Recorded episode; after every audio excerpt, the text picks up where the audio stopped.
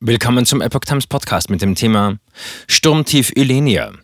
Sturm fegt über Deutschland, Bahnverkehr bundesweit beeinträchtigt. Ein Artikel von Epoch Times vom 17. Februar 2022.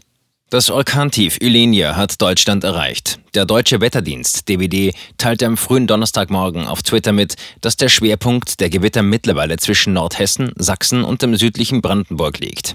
Zuvor hatte der DWD bereits vor Gewittern in Nordrhein-Westfalen und Mecklenburg-Vorpommern gewarnt. Polizei und Feuerwehren meldeten ungestürzte Bäume und Verkehrsunfälle.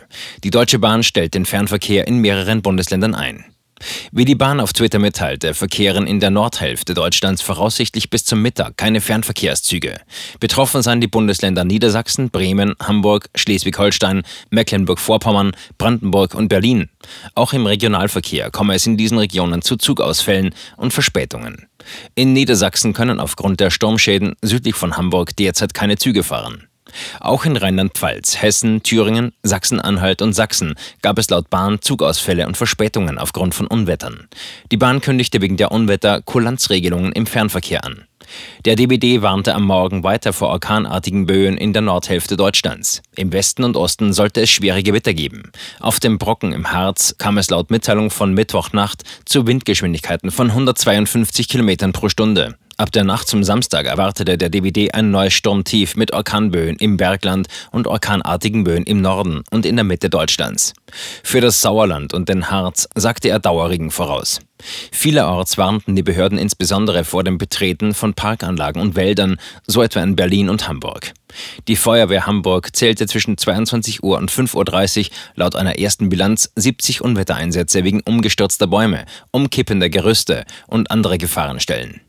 Die Berliner Feuerwehr meldete auf Twitter 76 wetterbedingte Einsätze in der Nacht. Sie rief in der Hauptstadt vorübergehend den Ausnahmezustand aus und forderte zusätzlich freiwillige Feuerwehren an. Zwischen Montabaur und Koblenz in Rheinland-Pfalz stürzte laut Polizeiangaben ein Baum auf einen fahrenden Transporter. Der Fahrer blieb dabei unverletzt. In Südhessen meldete die Polizei in den frühen Morgenstunden vermehrt Anrufe über Sturmschäden. Auf zahlreichen Straßen lagen demnach Bäume. Die Feuerwehren, Straßenmeistereien und Polizei waren im Einsatz. Das bevölkerungsreichste Bundesland Nordrhein-Westfalen ordnete einen landesweiten Schulausfall für Donnerstag an. Die Regierung rief auch Eltern von Kita-Kindern auf, ihren Nachwuchs zu Hause zu lassen. Das Bundesland Bremen stellte für Donnerstag auf digitalen Fernunterricht um. Auch Kommunen in Niedersachsen sagten wegen des Sturms den Unterricht ab. Mehrere Bundesländer stellten Eltern die Entscheidung frei.